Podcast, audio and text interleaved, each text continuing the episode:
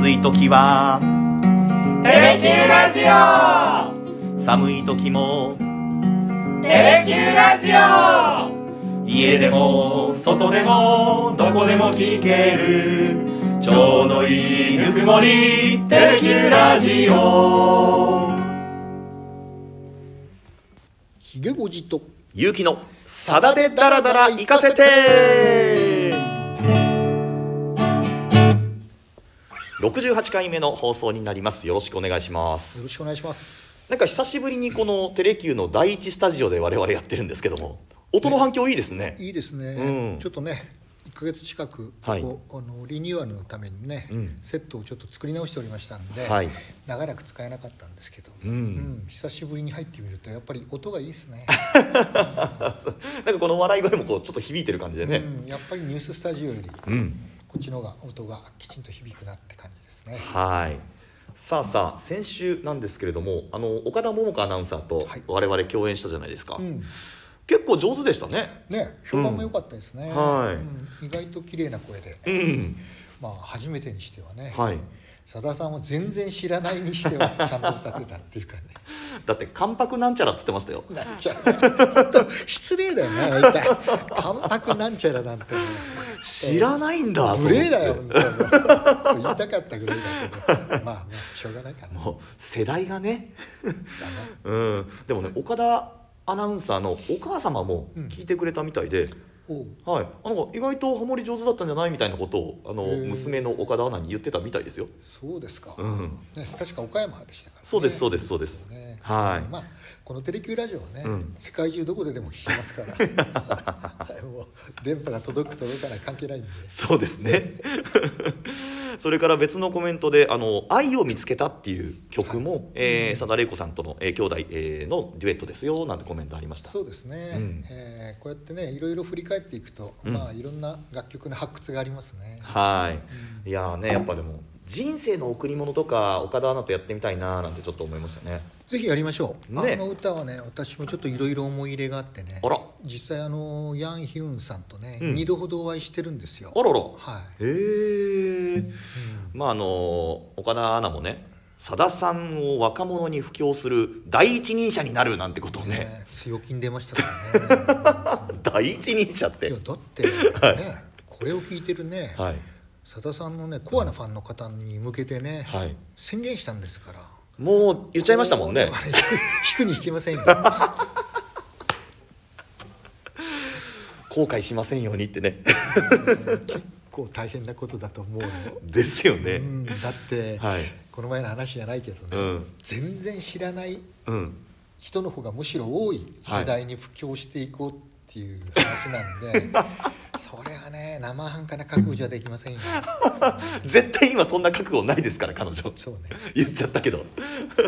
だけどまあこれをいいことに我々がどんどんね彼女をこう侵食していくじゃないですけれども貞教の中にこう招き入れる感じで。いやこれに限らずね、はい。自分でねちょっとテレキューラジオ番組作ってもらってね、はい。ガンガン若い世代向けのねあアピールをしていただきたいと思ってますけど。あああいいじゃないですかいいじゃないですかテレキューラジオしかもそれその枠にとどまらずね、はい。いろんなところで発信していただければと思ってます。そうですね。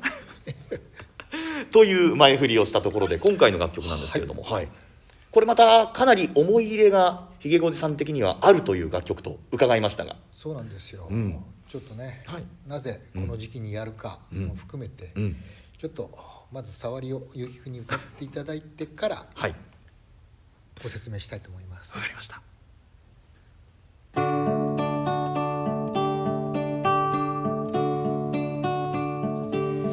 あなたに。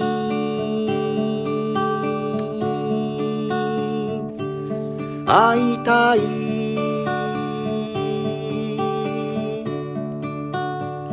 泣きたいほど。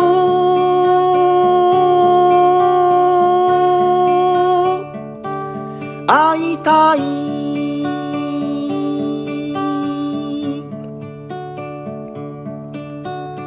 たった一度の巡り合いといえど。奇跡を超えた出会いや人がある。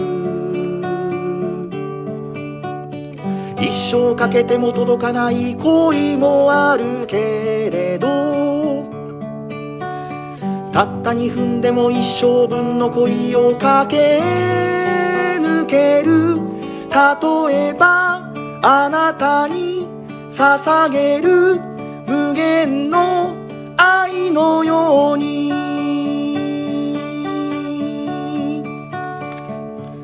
あなたに。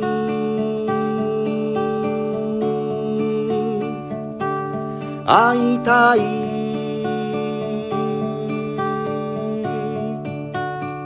泣きたいほど。会いたい。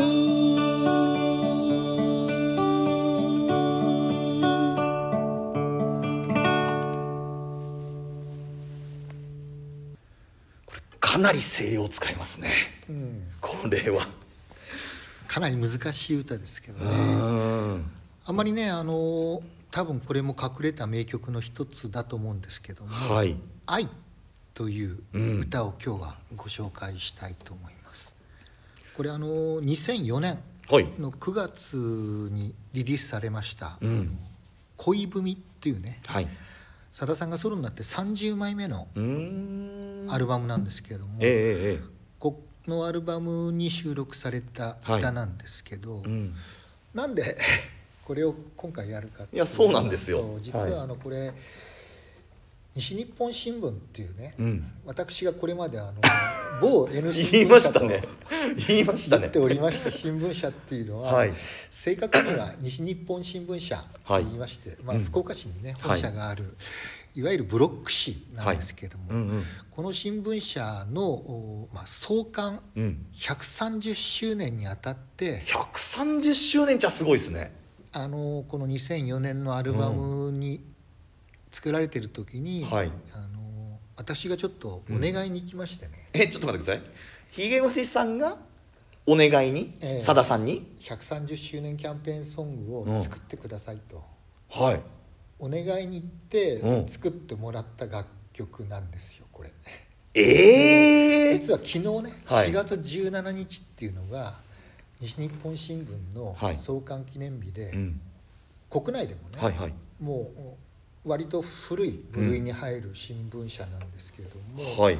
これがあの、まあ、明治10年、うんあの19 1877年にね、はい。あのまあ、西日本新聞の、まあ、源流であるねうんうん。筑紫新聞というのが創刊されたのがその明治10年の4月17日なんですね。へえ。まあ、そこからいろいろ巡ってね、うんうん。その西日本新聞社というのは昭和17年にはい。今の、おまあ、新聞名に変更になってるんですけど、うん。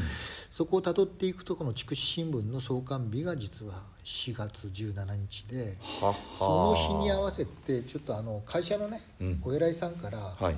お前さださんにねあのちょっと歌作ってもらえ頼んでこい」って言われて おでその時が2004年の春だったんですけどね、はい。あの3月ぐらいだったのか、うんあのちょうど2004年の2007年がねはい。あの創刊130周年だったんですよ、だから2年後に向けて、はい。キャンペーンソングをね「お前頼んでこい」って言われて、はい。私ね頼みに行ったんですよ。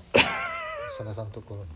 しかもねあのどうやどういう歌作ってもらうかっていうとその年にね、まあはい。僕は当時社会部ってとこにいたんですけど、ええ。まあ、社会部がずっとあの年次キャンペーンでやってた「あなたに会いたい」っていうね連載企画をやってたんですよ。はい。これ記者がうん。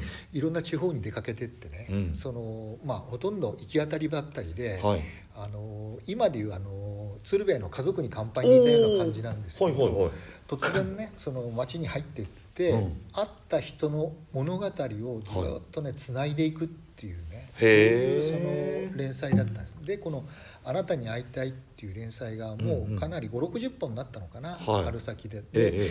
この「あなたに会いたい」っていうのをテーマにうん。さだ、さんにね歌を書いてもらえっていうねへー。つってもうお願いに行ったんですよね。はい。でちょうどあのもう秋にこのアルバムを発表されるの決まってたんで、できればこの10曲の中のね1曲としてうん。作っていただければってお願いしたらさださんは「うーんまあできるかどうかわかんないけど、うん。とりあえず連載読んでみると。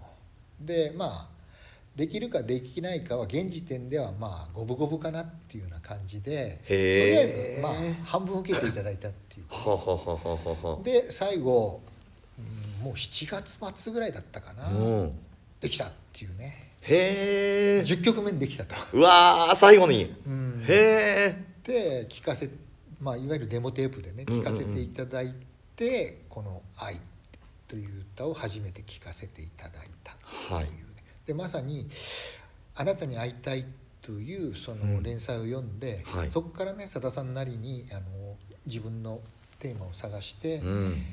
もともとこのアルバムっていうのが「うん。恋文」っていうテーマではい。途中から作るの決まってたんで、うん恋文の基本って何っていうところを突き詰めていったら、はい。あなたに会いたいっていうところにたどり着いたと。なるほどね。だからええ。我々はこれキャンペーンソングアルバムの中では「愛」って書いてらっしゃるんですけど、うん。僕らはこれをねあの新聞社用にシングルカットして、はい。あの愛読者とかあのに配ったりしたんですけどその時には「愛」でサブタイトルが「あなたに会いたいと」でこれはもうさださんの許可をいただいてねサブタイトルもつけたんですけどはい。まさに「愛って何よ?」って言ったら、うんあなたに会いたいだと。あ泣きたいほど会いたいだと。いやで恋恋文の真髄もやっぱそこだと、はあなんで恋文かけなとあなたに会いたいからだと、うんうんうんうん。そういうまあさださんなりのねいわゆるまあ工夫が施されて出来上がったのがこの歌だったんですけど。ねへえだからちょっと今回ねこの、西日本新聞社うん。の創刊146周年に 合わせてちょっとこの楽曲をね ご紹介したいなと思いましてすみません。西スポの休刊に続いてまたね古巣ネタになってしまいました。けど2週間前にあのスポーツ紙が出てくるからって言ってディスタンスやったばっかしじゃないですか。うん、そうなんですよ。うん。だけどねこの時にやっぱりこの歌を作っていただいて当然ね、うんうん。うんはい。あの特集ページをええ。作ったもんですから、はい。またたっぷりとね、うんうん。そのさださんの新聞への思い新聞への愛どういう経緯で、うんうん。あのこの歌が出来上がったのかっていうのもまたたっぷりその時インタビューさせていただいたんですよ。でその時にはい。さださんの新聞への思い入れっていうのをね、うんうんうんうん。非常にもうたっぷりと聞かせていただいて、まあ、それをね原稿にして、はい。あの読者には届けさせていただいたんですけれども本当にやっぱねさださんと新聞っていうのをね、はい。本当にねもう根掘り葉掘り聞かせていただいたので、えー 本当にありがたかったですけどね。へえでこの「あなたに会いたい愛」っていう歌の歌詞ですけれども、うん。まずその歌い出しはかなりストレートに「あなたに会いたい泣きたいほど会いたいうん」から入りますよね、はい。でその中ですよたった一度の巡り合いといえど奇跡を超えた出会いや人がある。一生かけても届かない恋もあるけれどたった2分でも一生分の恋を駆け抜ける。例えばあなたに捧げる無限の愛のようんうに、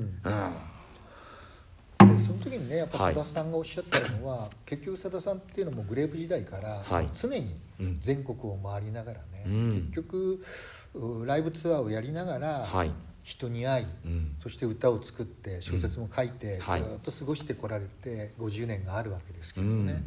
結局まあ何でもあるかって言ってやっぱ出会いを求めてこれはね全国回ってんだと。うん。と待ってくれてる人がいると、うん。でまた新たな出会いもある、ね。はい、でこの「愛」の歌詞の中でも書かれてるんですけども、うん。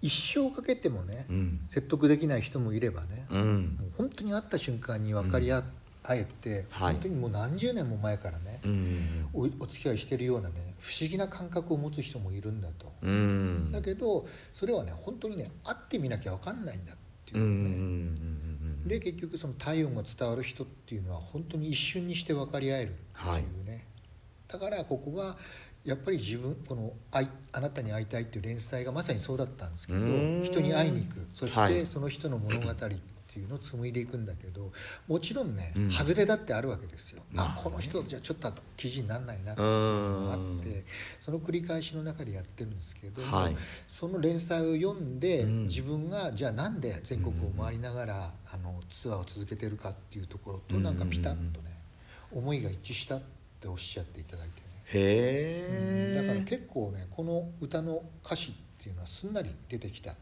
とおっしゃっていただいたんですよ、ああそうですか、うん。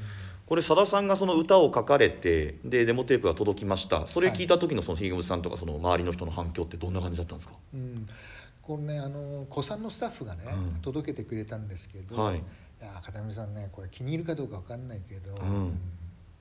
朝志がね、うん。目いっぱい声を張ってんだよねって言って、あ。バラードとしてね。はい。うんで片見さんが求めてたそのねキャンペーンソングのイメージに合うかどうかわかんないけどとりあえず聞いてみてよっていう感じでもう僕は一発で気に入って、はい。で私にねうんうんうん。楽曲を依頼した日本新聞社の幹部にも聞かせたんですけど、はい。みんな一瞬で気に入ってね。結局やっぱりこの我々が取り組んだ連載と新聞のイメージともぴったり重なり合って、すごくねあのもうあ本当ありがとうございます。でこれやっぱり130周年キャンペーンソングなんで、はい。当時の、まあ、イベントとかでね会場で流れたりとかへえ。あの日本新聞社に電話すると「少々お待ちください」って言うと待ち受けはい。の音に切り替わったりするじゃないですか、はいはいはい。でこの歌が流れてうわーすごい。だから当時ね用もないのに日本新聞社にね、うん。電話してたコアなファンがいらっしゃったらしいですよ、待ち受け切ったがために、なるほどね。でそれ「少々お待ちください」って言って出たら「はい。あすいません間違えました」っつって電話切った方いらっしゃったって僕直接話を聞かせていただきました。け ど絶対ファンじゃないですかそれね。そりゃそうでしょうね。その人がそう言ったんですよ。あそうかそうやって聞いてたんですよって言われてね。なるほどね。へー。逆にねはい。さだまさし嫌いな人はね、うんうんうん。いちいちうるせえんだっつってね 言ってきた人がいましたけどでもさださんの楽曲が、えーもう600ぐらいあるわけでしょ、はい。まあ、その中でもひげごじさんがこれ作ってくださいってお願いして作ってもらったっていう曲はこれだけじゃないですか？もちろんもちろね。んそうですよ、だってお金かかるわけですから。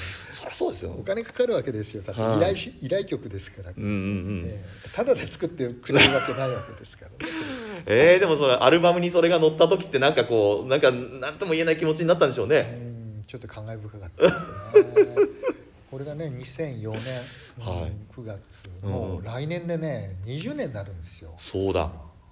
早いっすよ、そうですね。うん。あだからこの頃はね、はい。まだ新聞もね若干まだもちろん若干陰りは見えてたんですけど、あうん。まだまだね、はい。新聞っていうのが本当にえー生活の中にね、うん。しっかり入り込んでてはい。さださんもその時にね「さださんの新聞との出会いって何なんですか?」って聞いたんですよ。うんうん。そしたらね長崎の自宅にねはい。あの亡くなられたね正人さんがやっぱ新聞ファンで、へえ実はこの西日本新聞と長崎新聞を自宅で撮ってた、あそうなんですか？西をえー。二つも。えー、えーすごい。で僕はもう子供の頃からもう物心ついた時から実は西日本新聞知ってたんだってへえでもう小学校56年生の頃は毎日読んでたって言うんですよね。あそうですか、うん。それぐらいねやっぱり家庭に新聞が2つもあった影響でん非常にねあの幼少の頃から新聞と親しんでたんだと、いうことをおっしゃっていただいてしかもね西日本新聞を読んでたっていうところがね まあ自分とも長崎新聞ってわかるじゃないですか、そこがねはい。非常にね、い、やーね佐田さんにね、うん。キャンペーンソング頼んでよかったなって。ご縁があったんですね。ありましたね。では2番いきたいと思います。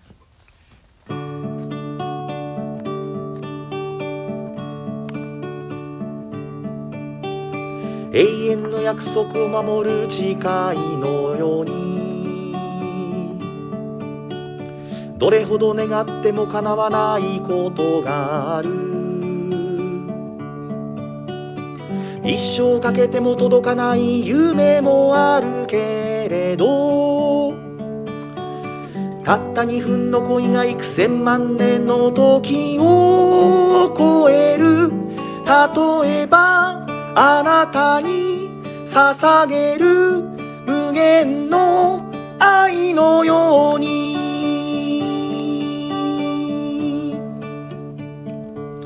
あなたに。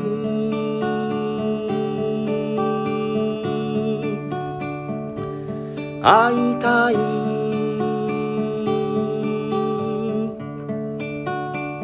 泣きたいほど。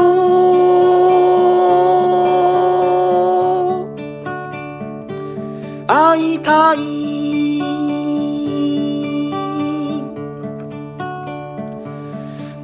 例えば。あなたに捧げる無限の愛のように。あなたに。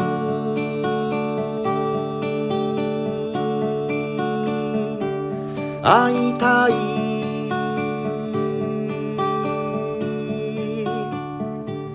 あなたに。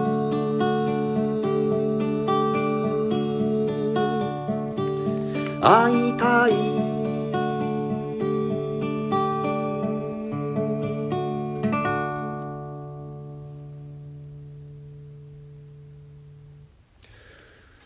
んなんかひげごじさんの解説を聞いてからん。改めて歌うと、うん。ああなんかなるほどなっていうような感じがしました。そうですね、うんうん佐田さんがね、うん。なぜ出会いを求めて、ねはい。全国ツアーを続けているのかとうん。いうのもねよくはいわかりますよね。うーん。なんかシンプルですけど、まあ、確かにその恋文とそのあなたに会いたいとがつながったみたいなお話から、はい。今それを聞いて歌ってみるとあなんか究極のラブソングじゃないですけど、うん。ねあなたに会いたいっていうのが。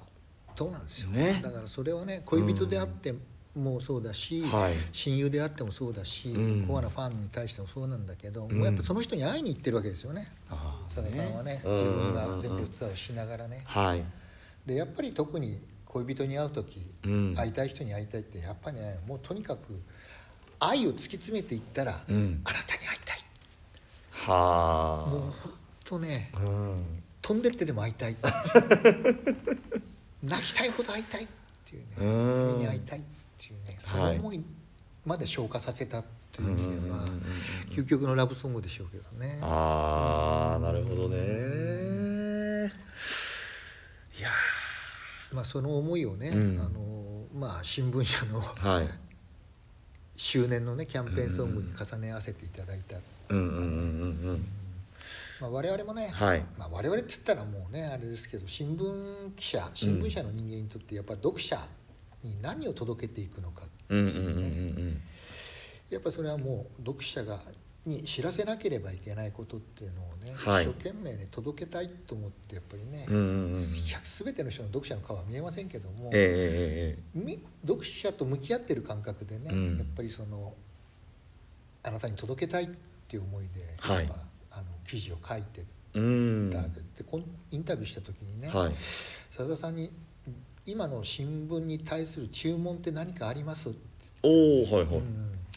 昔も今もこれからもそうなんだけど、うん。新聞社っていうのはやっぱりねメディアの中核なんだと、うん。新聞っていうのがね、はい。やっぱ新聞記者っていうのがダメになってしまったら、うん。この国はダメになる。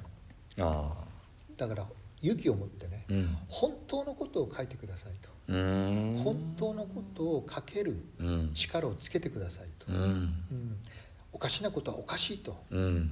正面から糾弾するね。そういうメディアであってほしいっていうね。ことをおっしゃったんですようね。ん。だからまあねもう20年近く前ですけども、はい。ちょっとね私もちょっと襟を正してね、うん。社会部記者としてね、ええもっとね自分が頑張んなきゃいけないやっぱねそういうね、本当のことをおかしいと突き詰めながらおかしいことをおかしいと糾弾できるね、うん。後輩たちを育てなきゃいけないなっていうふうにね、うん。思った記憶が今はまざまざと蘇ってきました なんかその新聞記者に当ててっていうメッセージもそうですけど我々テレビの放送業界ですけど一緒ですね。一緒ですよね。はい。やっぱメディアに関わる人間はね、うん。そうでなければいけないと思ってますし、ううんん。やっぱね、そこに目つぶっているようじゃダメだし、まあ、ええ。もちろん分かってて目つぶるのはダメだけど、はい。そこをちゃんとねうん。そこに不正があるんだったら不正をちゃんと暴けるだけの力があるのかっていうことも含めてね、はい。やっぱり力をつけて、うん。ちゃんと届けるだけのね、ええ。やっぱ力をつけてその勇気を持たなきゃいけないっていうことでもあると思うんですけどね。はい。私この「恋文」っていうアルバム持ってるんですよ。うん、で大学5年生の時に、えー買ったんですよ。でその時に聴いた楽曲であのパンプキンパイとシナモンティーのその後の歌があったじゃないですか。あそうそうローズパイね、ローズパイ。でもこれ聞いて天才だなこの人って思いながらそれ聞いてた記憶があるんですけど。ただこのアルバムってね、うん。前ねちょっとあのクリスマスにお届けしました「はい。遥かなるクリスマス」入ってるんですよ。あの曲がね、あまりにも突出してるんで、はい。どうしても他の楽曲っていうのがね、うん。埋没してるアルバムでもあるんですけど、まあ確かにねあれはちょっと骨太のね。うん。ああ前もねお話ししたようにあの、ねはい。夏長崎からの初演の時にね、え我々は本当にねなんかもうゾゾッとするぐらいえの、うん。えーさださんの覚悟を感じたはい楽曲だったんですけど、ううん。んでもその歌が入っているアルバムの中に、はい。えー我が西日本新聞社のキャンペーンさんを修行していただけてるという意味では 本当ね19年前、のことですけれども、ええ。本当あ改めて感謝しなきゃいけないなと思いますけどね。うんいやーでもそんな思いがひげごじさんの思いもそうですしさださんの思いも盛り込まれてる楽曲とはつゆ知らず なんとなくこうあるなっていうのは知ってたんですけどえーただ聞いてた感じがしますね。そうですね。なんかはい。まあ、どうしてもね、ええ。あのこの番組もね、うん。あのまあ皆さんがはい。よく知ってる曲はどうしてもやっぱりやらなきゃいけないんでしょうけども、はい。やっぱりこういうね、うん。まあ私の個人的な思いもそうなんですけどやっぱりうん隠れた名曲をね、改めて発掘して、うん。その誕生秘話とかね、はい。そのいわゆる歌詞の行間に隠れた思いとかをね、うん。ぜひぜひ多くの方うん。にもっともっと知ってほしいなと思いますね。はい。その隠れた名曲っていうのはね、まあ、掘り起こすのが我々の使命といいますか、うん。まあ、勝手に使命と言ってますけれども。でも、はい。そそのためにこの番組始めたようなところありますからね。そうですよ。はい。そこはね、うん。これからも。もちろんあのまだまだね、はい。い、わゆる大物大物と言われてる楽曲何曲もいやってない曲ありますし、はい。それはね、うん。いずれどっかでお届けするとして、うん。またこういう楽曲もね、はいえー改めて掘り起こしながらね、うん。続けていければと思ってます。うん。という軽まとめをいただいたところで、うん。次回ですよ。はい。はい。明日ね、うん。ちょっとあの長崎行ってくんですよ。あら。うん。そうですか、うん。何があるんですさかださんのねあのピースフィアの開館20周年記念コンサートっていうのがブリックホールであるもんですから、はい。ちょっとそこにお邪魔してね、えーまたちょっとさださんにお会いしてこようかと思ってるんですけど、はいまた改めてね、うん。アルバムの進捗状況とかもね聞きながらはい。当然ここではね、うん。長崎の歌がね、うん。何曲も散りばめられるでしょうし、ええええええ。まあ、それを踏まえてね、うん。ちょっと来週の選曲をねああなるほど。決めさせていただければと思ってうんなるほど。ええ。コンサートでやる長崎絡みの曲になるかもしれないし、うんまあどうするかですね、うん。ニューアルバムのうんかもしれないし、そうですね、うん。まあどうなるか、はい。あー4月末ですね、うん。次は、いやーちょっとまあ楽しみにしていただいて、うん。水曜日にひげごちゃんのそのさださん訪問の後にはい。決めたいなと思います。そうしましょう。はい、というわけで今日はこの辺で失礼いたします。ありがとうございました。ありがとうございました